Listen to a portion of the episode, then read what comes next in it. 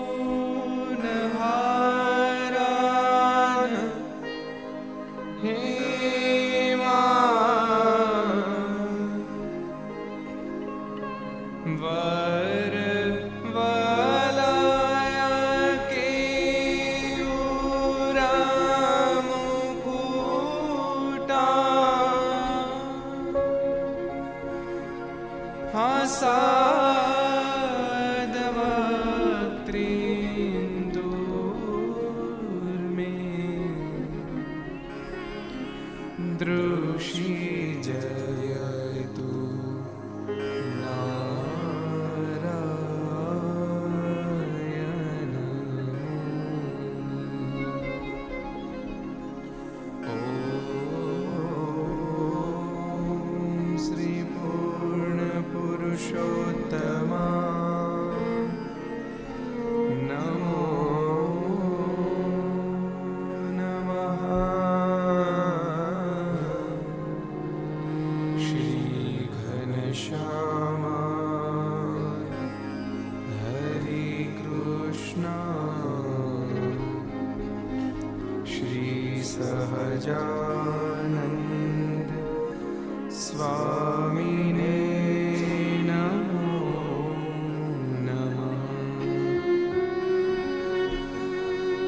સ્વામિનારાયણ ભગવાન. શ્રી હરિ કૃષ્ણ મહારાજ. શ્રી રાધારમણ દેવ. શ્રી લક્ષ્મી નારાયણ દેવ. શ્રી નરી નારાયણ દેવ. શ્રી ગોપીનાથજી મહારાજ શ્રી મદન મોહનજી મહારાજ શ્રી બાલકૃષ્ણ શ્રી રામચંદ્ર ભગવાન શ્રી કાષ્ટભન દેવની ઓ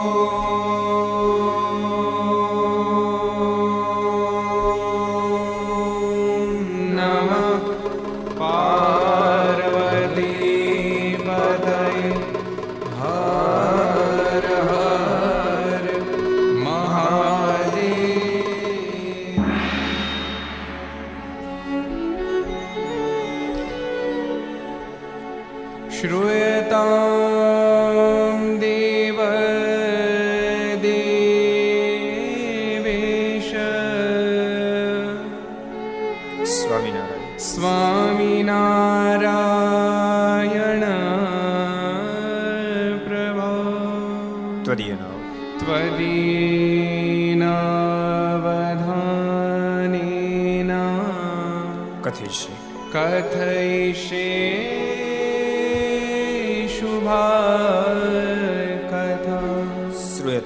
देवदेवेश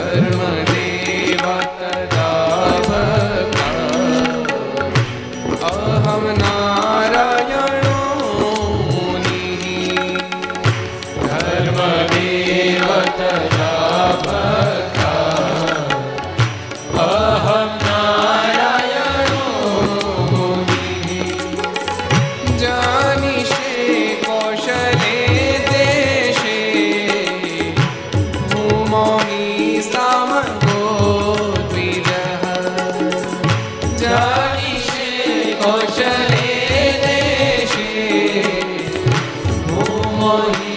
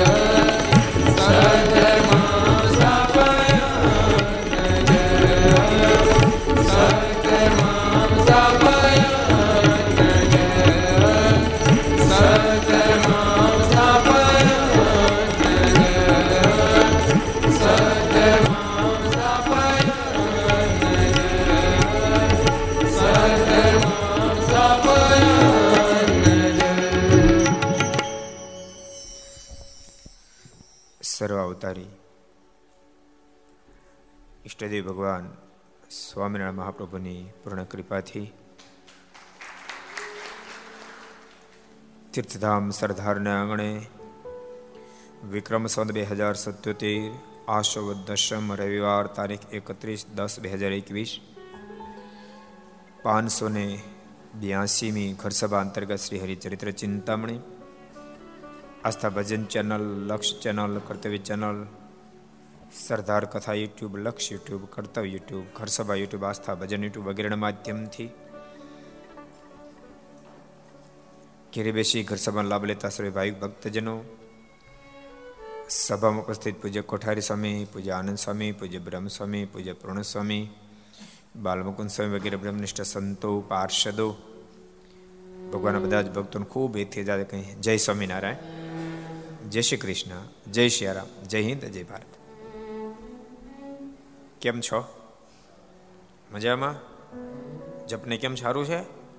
સારું. આજનો દિવસ એટલે આપણા માટે રાષ્ટ્ર ગૌરવનો દિવસ કહી શકાય. આજને દિવસે એકત્રીસ દસ બે હજાર એકવીસના રોજ એક મહાન ભારત રત્નનું આજથી એકસો ને પિસ્તાલીસ વર્ષ પૂર્વે મહાપુરુષો પરમેશ્વરનું આગમને પ્રાગટ્ય શબ્દથી સંબોધન કરવામાં આવ્યા છે. આજને દિવસે પ્રગટ્ય, આજને દિવસે આવ્યા. લોખંડી પુરુષ કહેવાય. આખા ભારતનું ગૌરવ છે. સ્વામિનારાયણ સંપ્રદાયનું વિશેષ ગૌરવ છે. સ્વામિનારાયણ સંપ્રદાયનું વિશેષ ગૌરવ છે. બહુ ઓછા લોકોને ખબર છે. સરદાર વલ્લભભાઈ પટેલ એ હિન્દુસ્તાનના તો સપૂત છે, પણ સાથે ભગવાન સ્વામિનારાયણના આશ્રિત સ્વામિનારાયણ સંપ્રદાયના સપૂત છે. એમના પિતાશ્રી ઝવેરભાઈ પરમ એકાંતિક ભગવાન સ્વામિનારાયણના ભક્ત હતા. કરમચંદથી નિત્ય વડતાલ જવાનું જેને નિયમ હતું. સરદાર વલ્લભભાઈ પટેલ સ્વયં પણ બાળપણમાં જ્યાં સુધી ત્યારે અભ્યાસ કરતા ત્યારે નિત્ય મંદિરે જવું. દરેક એકાદશી નિર્જળા કરવી ને એકાદશી દિવસે કરમસદથી ચાલતા ચાલતા વડતાલ હરિકૃષ્ણ મારા લક્ષ્મીનારાયણ દેવના દર્શન કરવા જો એવું નિયમ કાયમ માટે નિયમ હતો. એવા સરદાર વલ્લભભાઈ પટેલ. એમના પિતાશ્રી સાધુ નહોતો બની ગયા, પણ છેલ્લી અવસ્થામાં માને એમ લાગ્યું કે હવે મારી જિમ્મેદારી પૂરી થઈ પછી વડતાલમાં જ રહેતા મંદિરમાં રન છેલ્લી જીવનની યાત્રા જેણે વિરામ આપેલી, એવા મહાન ઝવેરભાઈ પટેલ, એના સપૂત સરદાર વલ્લભભાઈ પટેલ હતા. લોખંડી પુરુષ કદાચ સરદાર વલ્લભભાઈ પટેલ જો ધરતી પર ન આવ્યા હોત તો હિન્દુસ્તાન સ્વતંત્ર થઈ શકત નો ડાઉટ પણ હિન્દુસ્તાનને પ્રજાસત્તાક બનાવવું, હિન્દુસ્તાનને સ્વતંત્ર બનાવવા માટે અનેક આ દેશના, ભારત વર્ષના સપૂતોએ પોતાના જીવનની કુરબાનીઓ આપી. પણ સરદાર વલ્લભભાઈ પટેલે આ દેશને સ્વતંત્ર કરવા માટે ખૂબ જહેમત ઉઠાવી. પણ એટલું જરૂર કહી શકાય કે દેશને સ્વતંત્ર કરવા માટે હજારો લોકોની જે હિંમત છે, પણ દેશને પ્રજાસત્તાક બનાવવા વધારે વધારે પ્રથમ કમ કોઈનો જો હોય ને તો એ સરદાર વલ્લભભાઈ પટેલનો છે. હજારો રજવાડાઓ હજારો રજવાડાઓ. જેણે એક નેજા નીચે લઈ લીધા, એક નેજા નીચે લઈ લીધા. આ જુનાગઢનો નવાબ તો કોઈ હિસાબે માનતો નહોતો, કોઈ હિસાબે નહીં. પાકિસ્તાન સાથે જોડાણનો પત્ર વ્યવહાર કરી નાખેલો ફાઇનલ કરી નાખેલો. અને એના નેજા નીચે માંગરોળ વગેરે હતા બધાને પાકિસ્તાન નીચે જોડવાની તૈયારી અને ફાઇનલ કરેલું. સરદાર વલ્લભભાઈ પટેલને સમાચાર મળ્યા. સરદાર વલ્લભભાઈ પટેલ જુનાગઢને કબજે કરવા માટે કટિબદ્ધ બન્યા. ઓચિંતા નિજામને એવો ઘેરાવો લીધો નિજામને અંદાજ આવી ગયો કે હવે રહેવું કઠિન છે. અને નિજામ પ્લેનમાં બેસીને પાકિસ્તાન ભાગ્યો, બીબીને મૂકતો ગયો. છોકરા લેવાનો ટાઈમ ન અને ભાગી છૂટ્યો. ફરીને ભારતમાં કોઈ પગ જ મૂક્યો નહીં. એવા નીડર પુરુષ સરદાર વલ્લભભાઈ પટેલ. બહુ ઇતિહાસો છે સરદાર સરદાર વલ્લભભાઈ પટેલના. બહુ અદભુત ઇતિહાસો છે. દેશને માટે, દેશના હિતને માટે સરદાર વલ્લભભાઈ પટેલ માટે, દેશ માટે ગૌરવનો દિવસ, સ્વામિનારાયણ સંપ્રદાય માટે ગૌરવનો દિવસ, અને પટેલ નામથી આખી જ્ઞાતિ, પટેલ લોભી માટે પણ ગૌરવનો દિવસ છે.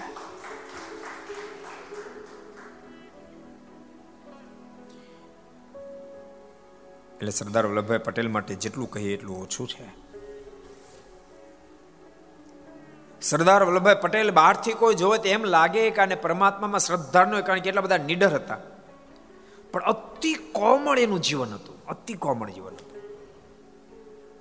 મહાદેવ રાનડે લખે છે કે, સરદાર વલ્લભભાઈ પટેલ નજીકમાં રહ્યો છો એટલે મને ખબર છે, અતિ ભક્તિ ભાવ વાળું એનું કોમળ માખણ જેવું હૃદય હતું.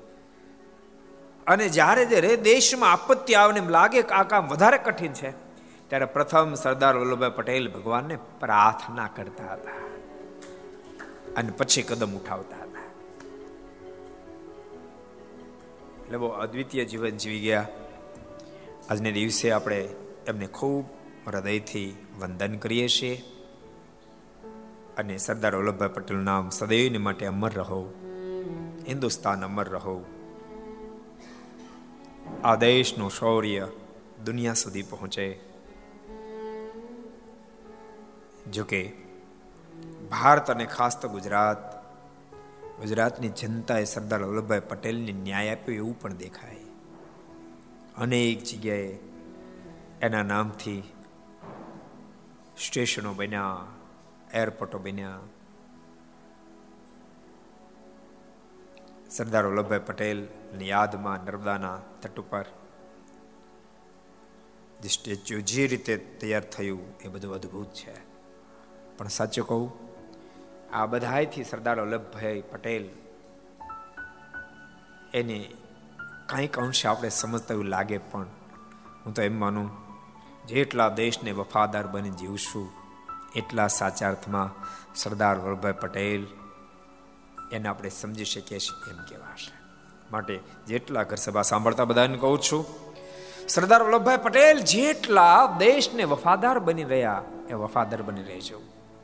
એક જ પ્રસંગ કહીશ. અને પછી આપણે આપણા મૂળ પ્રસંગમાં જશું. કેટલા તો કેટલા બધા વફાદાર હશે. સરદાર વલ્લભભાઈ પટેલ.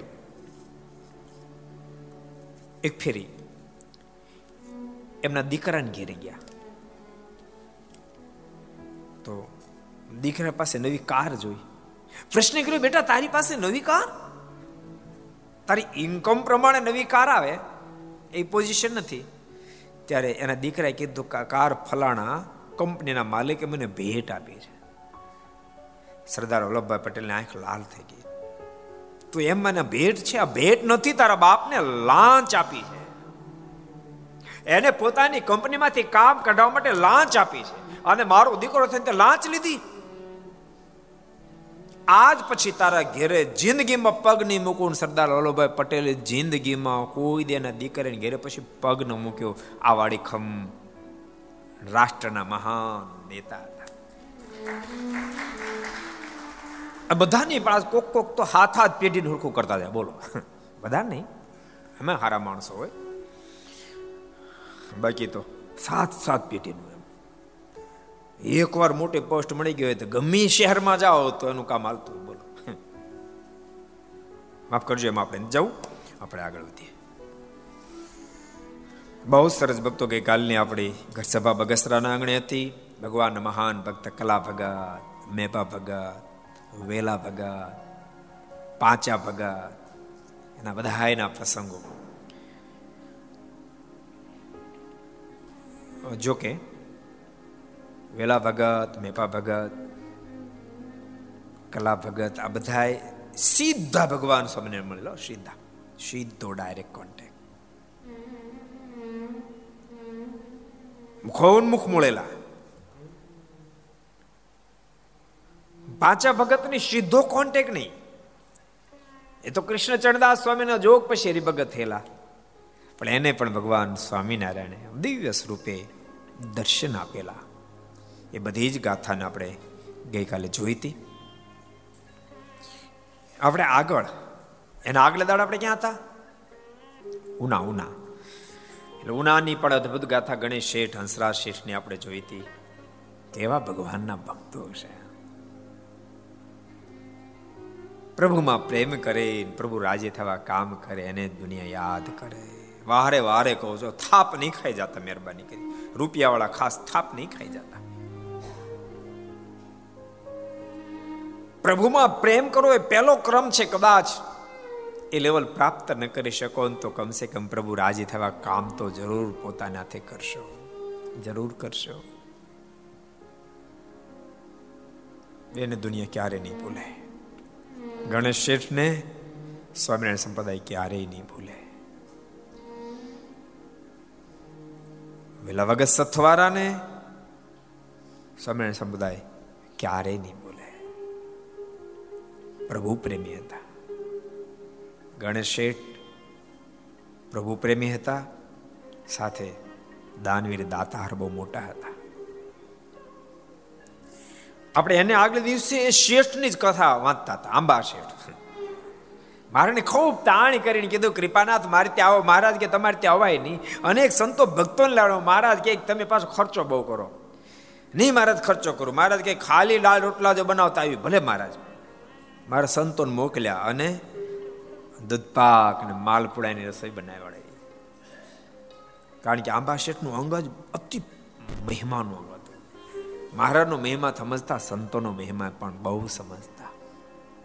અને ભક્તો આધાર સમય ગ્રંથમાં એમ લખ્યું કે એને જ ભગવાનનો મહિમા સમજવો જેને ભગવાનના સંતોનો, ભક્તોનો આચાર્ય શ્રીનો બધાનો મહિમા એની કોરજ અટકળ માંડવી કે આને ભગવાનનો મહિમા છે. બોલતા નહીં ઠાકોરીનો થાળ કરાવે ને તો સાધુને રસવા પીવીને રહી ન હાકે, જેને મહિમા હોય. વધારે સ્થિતિ હોય તો હરિભક્તો રસોઈ આપી વિના રહી ન શકે, જેને મહિમાનું અંગ હોય. અને મારો ને રાજીપ એવડો મોટો. આ વાત તો બહુ બહુ બહુ આશ્ચર્ય વાત કહેવાય. ગોતી કાઢોજી અનેક જન્મે કલ્યાણ થવાનું હોય અનેક જન્મે કલ્યાણ થવાનું હોય, એનું આને આ જન્મે કલ્યાણ થઈ જાય મહારાજ કે, જે મારે અર્થે ખર્ચો કરે છે, મારે અર્થે રસોઈ બનાવે છે, થાળ કરે છે, એ મારા સંતને અર્થે પણ ખર્ચ કરે. મારે કે આને આ જન્મે કલ્યાણ થઈ જાય. માનસી જે મારી કરે છે એમ, પ્રસાદી કરીને ભગવાનને જમાડે પછી મારા સંતો ભક્તોને જમાડે છે. આને જન્મે કલ્યાણ થઈ કેટલા વચનામું છે? ગોતોજી, હાલોજી. માંડ વચનામું પૂછવાનો વારો આવ્યો. કોક હોવું તો જોઈને સામે જીલનારું કહો કેટલા વચનામું છે? કોણ કે છે? જપજી કહી દો, જપજી. વડતાલના પાંચમા વચનામૃતમાં ભગવાન સ્વામિનારાયણે વાત લખી છે.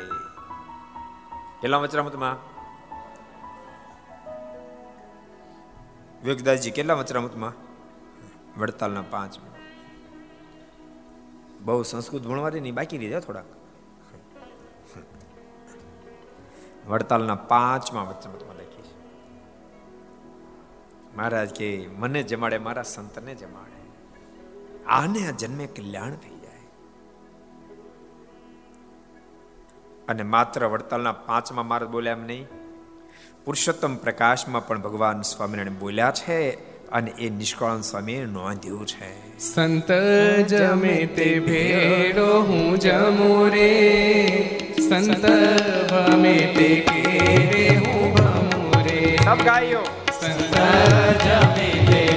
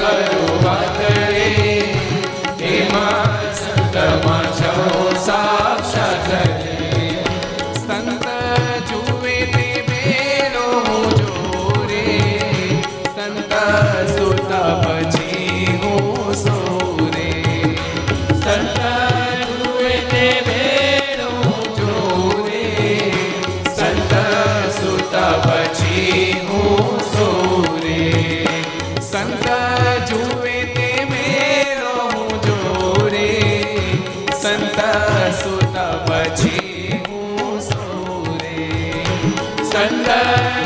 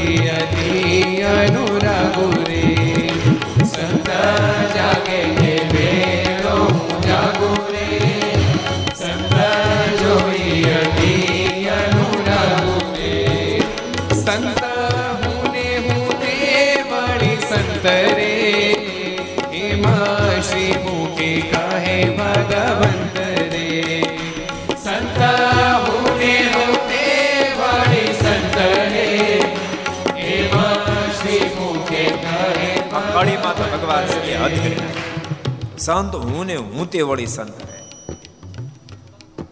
કેટલા અદ્ભુત શબ્દ મારા બોલ્યા એમ શ્રીમુખે કહે ભગવંત વિશ્વાન સ્વામી બહુ અદ્ભુત લખી રહ્યા છે. સંત હું ને હું તે વળી સંત રે. એમાં શ્રી મુખે કહે ભગવંત રે.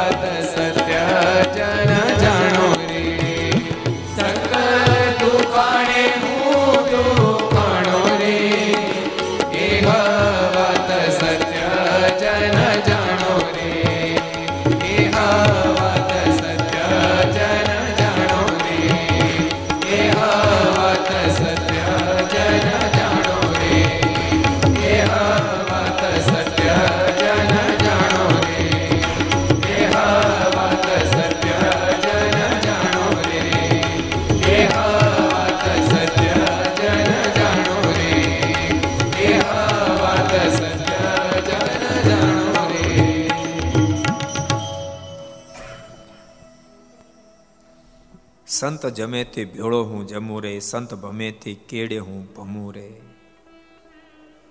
અને ભક્તો આ મહિમા સ્વામિનારાયણ સંપ્રદાયમાં પ્રથમથી ધરબાયેલો છે. જેથી કરીને તો સંપ્રદાયના હજારો અન્યાયી ભક્તો સંતોને ખૂબ રસોઈ આપતા હોય છે. આપણા મહોત્સવમાં પણ કેટલા બધા ભક્તોની રસોઈ આવી ગઈ છે, સંતો માટેની. કારણ કે સ્વયં ભગવાન સ્વામિનારાયણ બહુ જ અદ્ભુત મહિમા કીધો છે. સંત બોલે તે ભેળો હું બોલું રે, સંત ન બોલે હું એ ન બોલું રે. સંત બોલે ભેળો હું બોલું.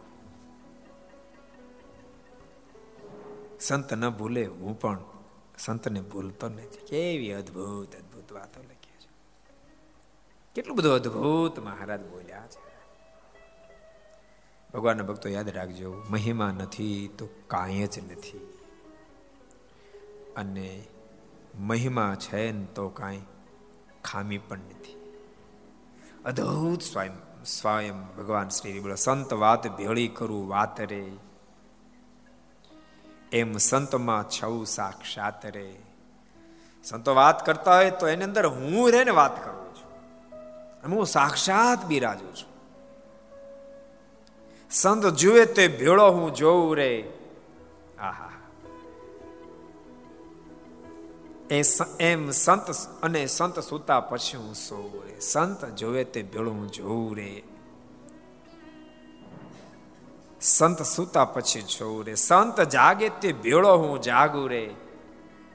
એટલે મહારાજ એમ કે હું પળે પળ મારા સંતની સાથે સાથે ને સાથે. છો ભક્તો આપણને પણ અનેક ફેરી ફીલો થાય. કે ઠાકોરજી અખંડ આપણી સાથે, અખંડ આપણી સાથે છે. સંત જાગે તે ભેળો હું જાગુ રે, સંત જોઈ અતિ અનુરાગુ રે. સંતને જોઈને અતિ અનુરાગુ અનુરાગુ એટલે કોણ અર્થ કરશે? સંતને જોઈને અતિ અનુરાગુ રે, એટલે શું કીધું? સંત જોઈ અતિ અનુરાગુ રે. કોણ કે છે? અતિ રાજી થાવ. અનુરાગુ એટલે રાજી થવું. સંતને જેનું ખૂબ રાજી થાવ. મારા સાધુને જોઈને ખૂબ રાજી થાવ. કારણ કે સાધુ મમ હૃદય, સાધુ તો મારું હૃદય છે. ભગવાન શ્રી હરિ બોલી રહ્યા છે, સંત હું ને હું તે વળી સંત રે. એમ શ્રી મુખે કહે ભગવંત રે. સ્વયં મહારાજ બોલ્યા, સંત હું છે હું તે સંત છું. યાદ રાખજો, સંત ભગવાન નથી. પણ સંતમાં ભગવાન સાક્ષાત બિરાજમાન છે. સંત માનજો મારી મૂર્તિ રે. એટલા માટે મહારાજ બહુ અદભુત વાત લખી. મહારાજ કહે, જે મારી મૂર્તિની મર્યાદા નથી રાખતો મારા સંતની મર્યાદા નથી રાખતો, એક દાડો પાકો નાસ્તિક થાય. શું બોલ્યા? જે પ્રતિમાની મર્યાદા નથી રાખતો મારા સંતની મર્યાદા નથી રાખતો, એ પાકો નાસ્તિક થશે. અને એનું કલ્યાણ નહીં થાય એમ મહારાજ બોલ્યા છે. કલ્યાણ નહીં થાય. મારા સંતની મર્યાદા નહીં રાખે કલ્યાણ નહીં થાય. કેટલામ વચનામૃત છે? કેટલામ વચનામૃત છે?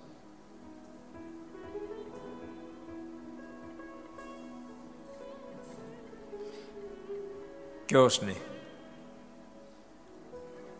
પ્રથમના અડસઠમાં વચનામૃતમાં ભગવાન સ્વામિનારાયણ બોલ્યા છે. મારી પ્રતિમાની મર્યાદા નહીં રાખે મારા સંતની મર્યાદા નહીં રાખે, પાકો નાસ્તિક થશે, એનું કલ્યાણ નહીં થાય.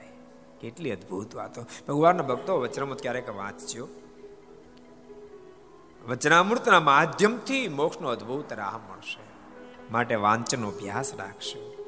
સંત હું ને હું તે વળી સંત રે એમ શ્રી મુખે કહે, ભગવંત રે, સંત માનજો મારી મૂર્તિ રે એમ. એમાં ફેર નથી. એક રતિ રે. સંત માનજો મારી મૂર્તિ રે, એમાં ફેર નથી એક રતિ રે. છેલ્લે મહારાજ બહુ સરસ બોલ્યા. સંત દુખાણે હું દુખાણો રે, એ વાત સત્ય જન જાણો રે. જેણે મારા સાધુને રાજી કર્યા એને મને રાજી કર્યો છે જેને મારા સાધુને દુભ્યા, તેણે મને દુભ્યો છે. એ વાત સત્ય જન જાણો રે. આના મહિમા ભક્તો, સંપ્રદાયના આદ્ય ભાગથી હરિભક્તો ખૂબ સમજ્યા છે. આમાં શેઠ પણ ખૂબ મહિમા સમજતા હતા. સંતોનો ખૂબ મહિમા સમજતા હતા. એટલે પાકી રસોઈ બનાવી સંતોન જમાડ્યા. મહારાજ ક્યાં શું કર્યું? આંબા શેઠ છે ને, થોડા રમૂજી બહુ હતા. મારે કે, શું થયું? કાંઈ થયું નથી? મહારાજ કે, અમે તમને કે દાળ રોટલા બનાવવાના. ત્યાં તમે દૂધપાક ને માલપુડા કેમ બનાવ્યા? મારે કે મારા દાળ રોટલા માની લો ને. એ તો તમે નામ પાડ્યા, આને દાળ કહેવાય, આને રોટલો કહેવાય, આને માલપુડો કહેવાય, આને દૂધપાક કહેવાય. ઘડીક વાર નામ ચેન્જ કરી નાખો ને. આ આ ધોળું ધોળું દેખાય ને તમે દાળ માની લો ને. અને ઘી નીતરે છે એને થોડોક રોટલા માની લો ને. કૃપાનાથ માલિક અમારા પરિવાર માટે અમારા ઘરના સજ્જનો માટે તમે રોજ વિધવિધ વસ્તુ બનાવતા ને ખાતા હોય, કૃપાનાથ, આવો મોકો ક્યારે મળે? આપ પધાર્યા, આટલા બધા સંતો, ભક્તો પધાર્યા. મહારાજ, આ જીવનનો મોટા મોટો અમારા માટે લાહવો છે. માટે મહારાજ, આપ રાજી થઈ, એનો સ્વીકાર કરી લો. મારા આપને અર્થે વપરાણો, આપના સંતો, ભક્તોને અર્થે વપરાણો, એટલી જ મારી સંપત્તિ છે, હું માનું છું. હેલાલજી મારના પણ શબ્દો છે. જો સંત અર્થે નહીં દ્રવ્ય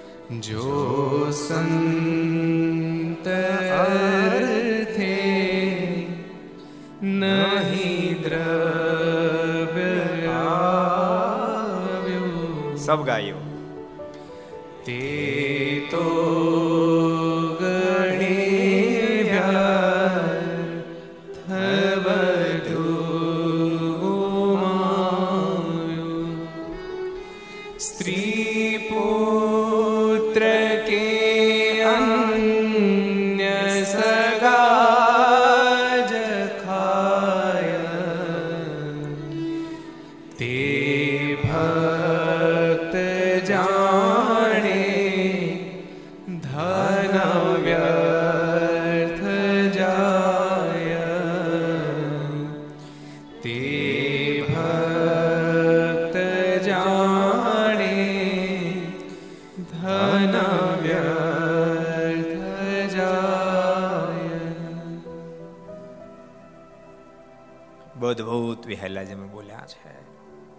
જો સંત અર્થે નહીં દ્રવ્ય આવ્યું, તે તો ગણે વ્યર્થ બધું ગુમાયું. ભગવાનનો ભક્ત ખરેખરો ભક્ત એમ માને છે કે મારી સંપત્તિ ભગવાનને અર્થે વપરાણી, ભગવાનના સંતો ભક્તો અર્થે વપરાણી, એટલી જ મારી છે. અને વાતે હાચી કહો. વાતે હાચી ભગવાન માટે થાળ કરાયો, સંતો માટે રસોઈ કરાવી હરિભક્તોને જમાડ્યા હશે, તો ભેળું ભેળું આવશે. બંગલો બનાવ્યો, એક માળ, બે માળ, ત્રણ માળ, ચાર માળ. પાંચ જ ભેળા આવે ને તો ન આવે. પાંચ માળ ભેળા આવે કે ન આવે? કદાચ. અબજોની તેમ મિલકત એકઠી કરી, પણ ભગવાનને અર્થે ભગવાનના સંતો અને ભક્તોને અર્થે નથી પ્રાણી તો વૃથા છે. સ્ત્રી પુત્ર કે અન્ય સમાજ ખાય, તે ભક્ત જાણે તને વ્યર્થ જાય. ભગવાન ભક્તો જ્યાં તમને પ્રતિથી હોય, તમારા માંગલિક પ્રસંગ, લગ્ન પ્રસંગ, ચાંદલા ચૂંદડી હોય સિજમાં સ્થાપિત દેવોને રસોઈ આપજો, જે દેશના હોય, સંતોને રસોઈ આપજો ઠાકોરજી થાળ કરાવશો. એ તમને ભલામણ છે. હું એવું નથી કહેતો સરદાર આપજો, જ્યાં તમારું મન માને એવા સંતોને જમાડશો અને દેવોનો ખાસ થાળ કરશો. જે દેશના હોય, ભક્તો એ દેશમાં ઠાકોરને થાળ કરશો. માંગલિક પ્રસંગ ભલામણ તમારા બધા જ હવે તો બસો બસો રૂપિયાની એક ડીશ થાય છે. બોલો, માનશો? આનંદ સમય કેટલા રૂપિયાની ડીશ? થાય બસો ડીશ. થતી છે કે નહીં થતી હોય? બસો રૂપિયાની ડીશ, બોલો. એટલી બધી મંગી ન થાય? આનંદ સમય કે આપ કહો એટલે મને બાકી તો કઠણ કામ છે. બસો રૂપિયા થોડા હોય? કારણ કે મેં એસ્ટિમેટ કરતા ને ત્યારે દસ રૂપિયા ડીશ થતી. ત્યારે આનંદ સ્વામી બેળાતા. પછી તો કાંઈ એસ્ટિમેટ બેળા બેન કોઈ કર્યું નથી. એટલે એ દસથી ખા બસો થોડું હોઈ જાય, પણ કોસો એટલે માની એમ. પણ આનંદ સ્વામી બહુ મોટો છેકડો માર્યો. મોટા મોટા શેઠિયા લગ્નમાં બે હજાર રૂપિયા ડીશ હોય. બે હજાર રૂપિયાની એક ડીશ. બોલો. એટલે ભલા માણસો, તમે બે હજાર ડીશ હોય એને જ નાની જ પાડતો હું. પણ એને જમાડજો, જેને જમાડે સ્વયં પુરુષોત્તમ નારાયણ જમે, સંત જમે તે ભેળો હું જમું રે. સંત ભમે તે કેડે હું ભમું એને જમાડજે ઓલાને તમારે લોક વ્યવહાર પ્રમાણે જમાડજો. પણ ભગવાનના સાધુને તો બાપ મોક્ષને અર્થે જમાડજો મોક્ષને અર્થે જમાડજો અમુક અમુક તો અમુક અમુક તો મરે ત્યાં સુધી મેં જિંદગીમાં કોઈ દી ભગવાનના સાધુને જમાડ્યા જ ન હોય. જમાડ્યા જ ન હોય.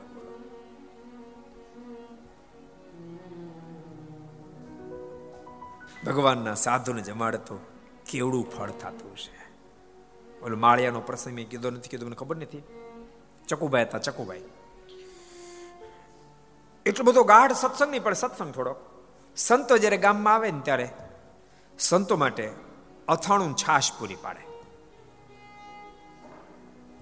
એનો અંતકાળ નિકટમાં આવ્યો. આઠ દાડા પહેલા ભગવાન સ્વામિનારાયણ કહી ગયા ચકુભાઈ, તમે તૈયાર રહેજો. હું તમને ધામમાં તેડી જાય ચકુભાઈ કીધું, પણ મેં તો તમારું એવું ભજન નથી કર્યું. ભગવાન સ્વામિનારાયણ બોલ્યા, તમે ભજન ભલે ન કર્યું, પણ મારા સંતોને અથાણું છાશ તમે જમાડે છે, માટે હું તમને ધામમાં તેડી જઈશ. ચકુભાઈ ઘરના વાત કરી કે આડદાડા પછી આ દિવસે ભગવાન સ્વામિનારાયણ ધામમાં તેડી જશે તો કેમ? તમે કોઈ ભજને કર્યું નથી. સાત હજાર આવે ત્યારે અથાણું છાશ આપવા જાવ, પછી જાતા નથી. અને તમને કેમ તેડવા આવશે? તો ભાઈ અથાણું છાશના પ્રતાપે તેડવા આવશે. ભલે આમને જ જાતો, એટલે તમે પાછું ઓળું પકડતા નો કે સાધા દીદી અથાણું છાશ આપે, પછી દાવા પણ નમળે આ તો હું પકડે કાંઈ નક્કી નહીં. અથાણું છાશના બદલામાં ભગવાન સ્વામિનારાયણ મને તેડવા માટે આવશે. અહન ઘરના ખારા થઈ ગયા. એ કે અથાણું તો મેં બનાવ્યું હતું, છાશ તો હું બનાવું, વહેલી ઉઠીને. તૂટું હું તમને તેડવા આવશે? મને નહીં? સાંભળો, જ્યારે તમને તેડવા ભગવાન આવે ત્યારે કહેજો, ફરિયાદ કરજો, અથાણું મેં બનાવ્યું. તમે તો ખાલી આપવા ગયા હતા તમે કાંઈ તૂટી ગયા. વહેલી ઉઠી નાય ધોઈને મને હું છાશ બોલવતી હતી. તમે તો સાત વાગ્યાથી જાગતા હતા. અને તમને તેડવા કહેજો તમે? બહુ ખારા થઈ ગયા. ગોપભાઈ, થાય ભાઈ કોઈ ખારું? નહીં પોપડાતા? પોપડાતા ચિંતા નથી કોઈ ખારું થયું છે જ નહીં.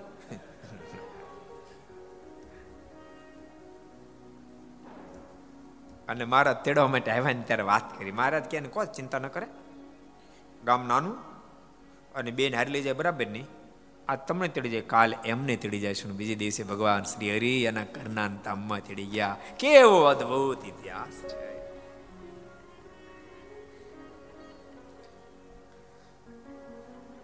અને ભગવાનના ભક્તો પોતાના હાથે ઠાકોરજીના થાળો કરાવશો. સંતોને રસોઈઓ આપજો. જ્યાં તમારું દિલ માનતું હોય ત્યાં સંતો ભક્તોને જમાડશો. એ ભેળું આવશે. બાકીનું બધું તો. દેવાનામ સમય શબ્દો છે. નહીં પીડ્યું રહેવાનું, સ્વામીના શબ્દો. આવું તારું ધન રે જો બન ધૂળ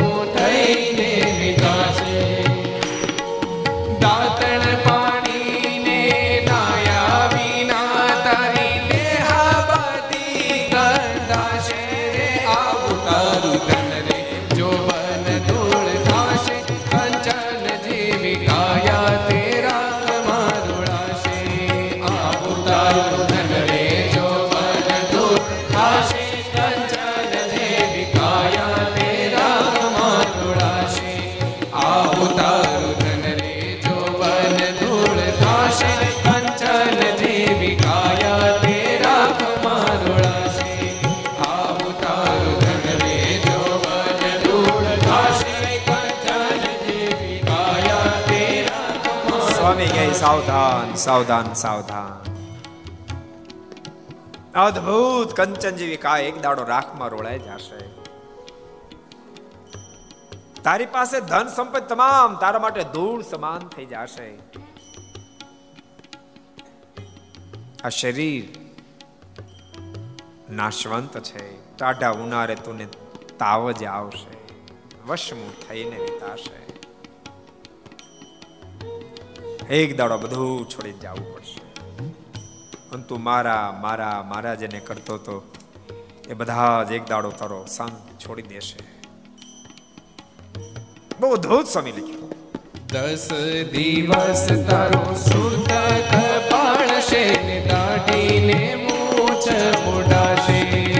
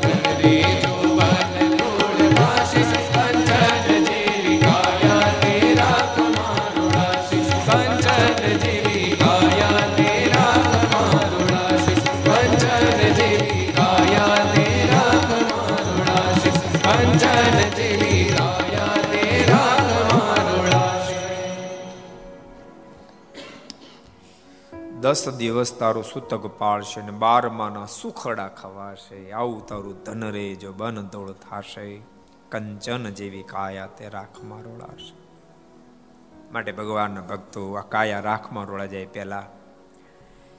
ભગવાન રાજી થાય એવું કાર્ય કરી લેજો. આબા શેઠે કહ્યું, મહારાજ, પરિવારને માટે તમે ઘણું બધું કરીએ છીએ. માલિક આપને જમાડવાનો મોકો, આપના સંતો ભક્તોને જમાડવાનો મોકો ક્યારે મળે? મહારાજ ખૂબ રાજી થયા. અને પછી તો સંતની પંક્તિ થઈ ત્યારે મહારાજે પોતે પીસને તેને જમાડ્યા. ને પછી હાથ પગ ધોઈને ઢોલિયા પર બિરાજમાન થયા. પછી સાધુ હરિજનોની સભા થઈ ત્યારે આંબા શેઠે મારાને હાથ જોડીને કહ્યું છે, હે મહારાજ, મેં તમારું એક નામ પાડ્યું છે. ત્યારે મહારાજ કે વાણિયાના જેવા અમારા નામ પાડશો નહીં. કારણ કે મહારાજ એક નવું નામ પાડ્યું છે તમારું. મારે કે નામ પાડ્યો વાંધો નહીં. પણ વાણે જેવું નહીં પાડતા.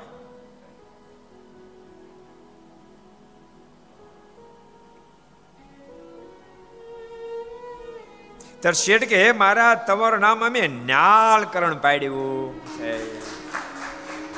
કૃપાના તમારું નામ મેં ન્યાલકરણ પાડ્યું છે. ત્યારે મહારાજ કે, એવું વાણિયા જેવું અમારું નામ પાડ્યું? તે કોઈ શાસ્ત્રમાં લખ્યું છે? આવું નામ કોઈ શાસ્ત્રમાં લખ્યું છે? આ ન્યાલકણ નામ તેમ પાડ્યું તે? એ કેમ ને અલકણ સ્વામી? તારું નામની વાત આવી. ત્યારે શેઠ બોલે, હે મહારાજ, કૃષ્ણ અવતારમાં કારુણો નામ પાડ્યું છે. તે કયા શાસ્ત્ર લખ્યું છે? વાણિયા ખરા ને. વારણ કે, મહારાજ, એવું કે શાસ્ત્ર બાસ્ત્ર લખ્યું ન લખ્યું મને ગમ્યું. આ પડે એટલે પાડી દીધું. અને બધું કે શાસ્ત્ર થોડું લખેલું હોય? ભગવાન કૃષ્ણ નામ કાનુડો કાનુડો કાનુડો કરીને બધા બોલાવતા. તે મારે ક્યાં શાસ્ત્ર લખ્યું છે? અને આ તમારા નામનો અર્થ તો બહુ સુગમ છે જે તમે ઘણાને ન્યાલ કરેલ છે. તમે બહુ બધાને ન્યાલ કરી દીધા છે. માટે તમારું નામ ન્યાલકરણ એમ કઈ શેઠ દસ મણ સાકર મંગાઈને વેચી. મહારાજ, તમે કેટલા બધાને ન્યાલ કરી દીધા. જેટલા જેટલા તમારા શરણાગત બન્યા, એ બધાને આપે ન્યાલ છે એટલા માટે તો બ્રહ્માનંદ સ્વામીના શબ્દો છે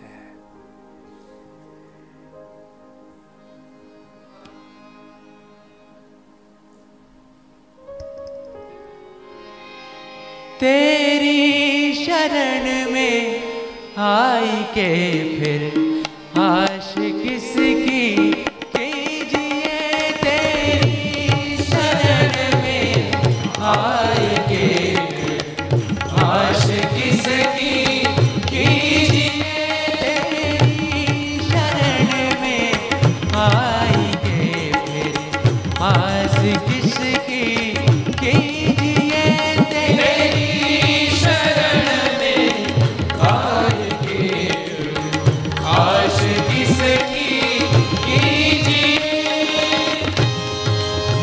हाँ नहीं देख पड़ता है मुझे दुनिया में तेरी शान का।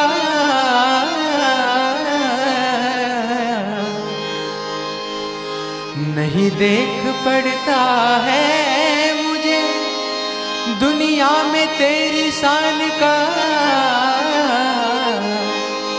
गंगा किनारे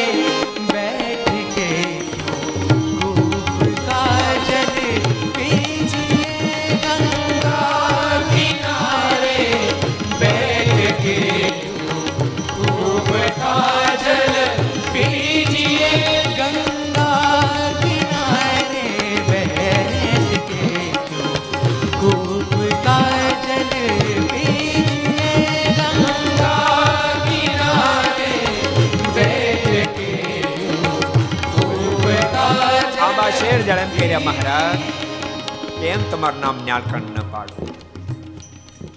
શું આપે બાકી રાખ્યું છે?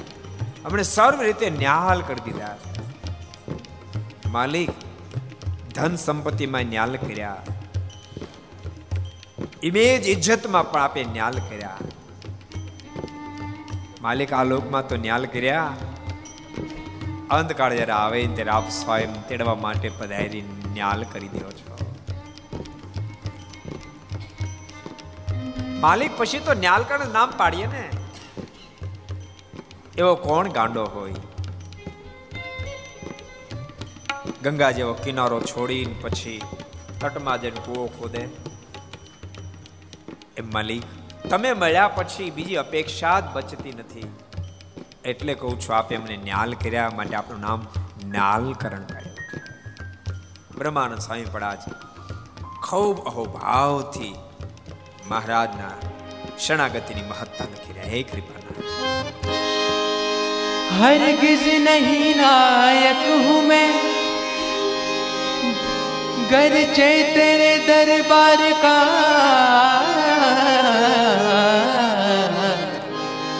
हरगिज नहीं लायक हूँ मैं गरचे तेरे दरबार का made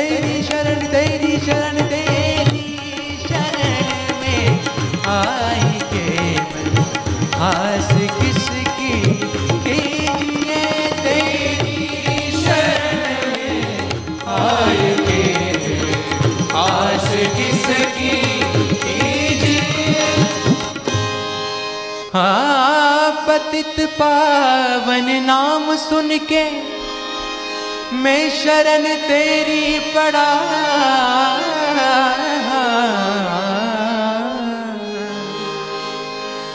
पतित पावन नाम सुन के मैं शरण तेरी पड़ा। सुफड़ कर इस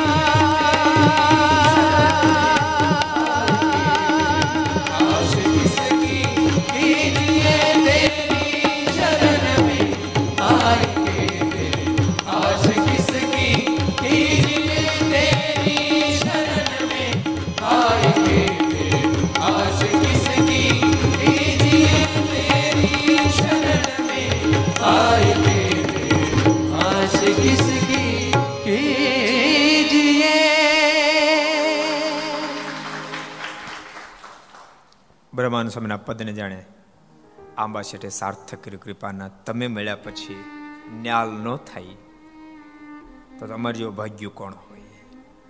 માટે કૃપાનાથ આપના ન્યાલ કરીને રાખીએ છીએ. અને પછી દસ મણ સાકર મગાવી કેટલી? દસ મણ સાકર મંગાવીને ખૂબ વેચી. ત્યારે મહારાજ કહે, શેઠ, આવડો મોટો ખર્ચ શા માટે કર્યો? ત્યારે શેઠ કે મહારાજ, તમે અક્ષરધામના પતિ છો ને આ સમયે મારા ઘરમાં બિરાજમાન થયા છો. તેથી દશમણ સાકર તે શી ગણતીમાં છે? આપ તો અક્ષરધામના અધિપતિ છો ને મહારાજ માલિક. આજ આપ મારા આંગણામાં આવીને બેઠા. અને કૃપાના દસ મણ તો શી ગણતીમાં? આપને માટે કદાચ મારી સર્વે સંપત્તિ ફના કરી નાખું તોય ઓછી છે. માટે કૃપાનાથ આજ મેં દસ મણ સાકર મંગાવી છે. દશમી મૂર્તિએ બ્રહ્માના પચાસ વર્ષને દોઢ પર સુધી પ્રાર્થના કરી, ત્યારે તમે આ બ્રહ્માંડમાં પધાર્યા છો. કૃપાનાથ, આ બ્રહ્માંડમાં એમને નથી આવ્યા. માટે અમારા મોટા ભાગ છે, એમ કહી મારનું કાંડું જાલીને કહ્યું, હે મહારાજ, અમે નવા મકાન કર્યા છે, તેમાં પગલાં કરો. ત્યારે મહારાજ ઉઠી નવા ઘરમાં પગલાં કરવા પધાર્યા. સેજ મહારાજને ખૂબ રાજી કર્યા અંબા શેઠે. અને પછી કેવી રીતે આંબા શેઠ ઉપર મારે રાજી થાય કથાને ભક્તો આપણે આવતીકાલે શ્રવણ કરશું. ત્યારે પરમાત્માના મંગળમય નામ સાથે કથાને વિરામ. તો દો મિનિટ લે હરિનામ સમ કીર્તન સ્વામી નારાયણ નારાયણ નારાયણ.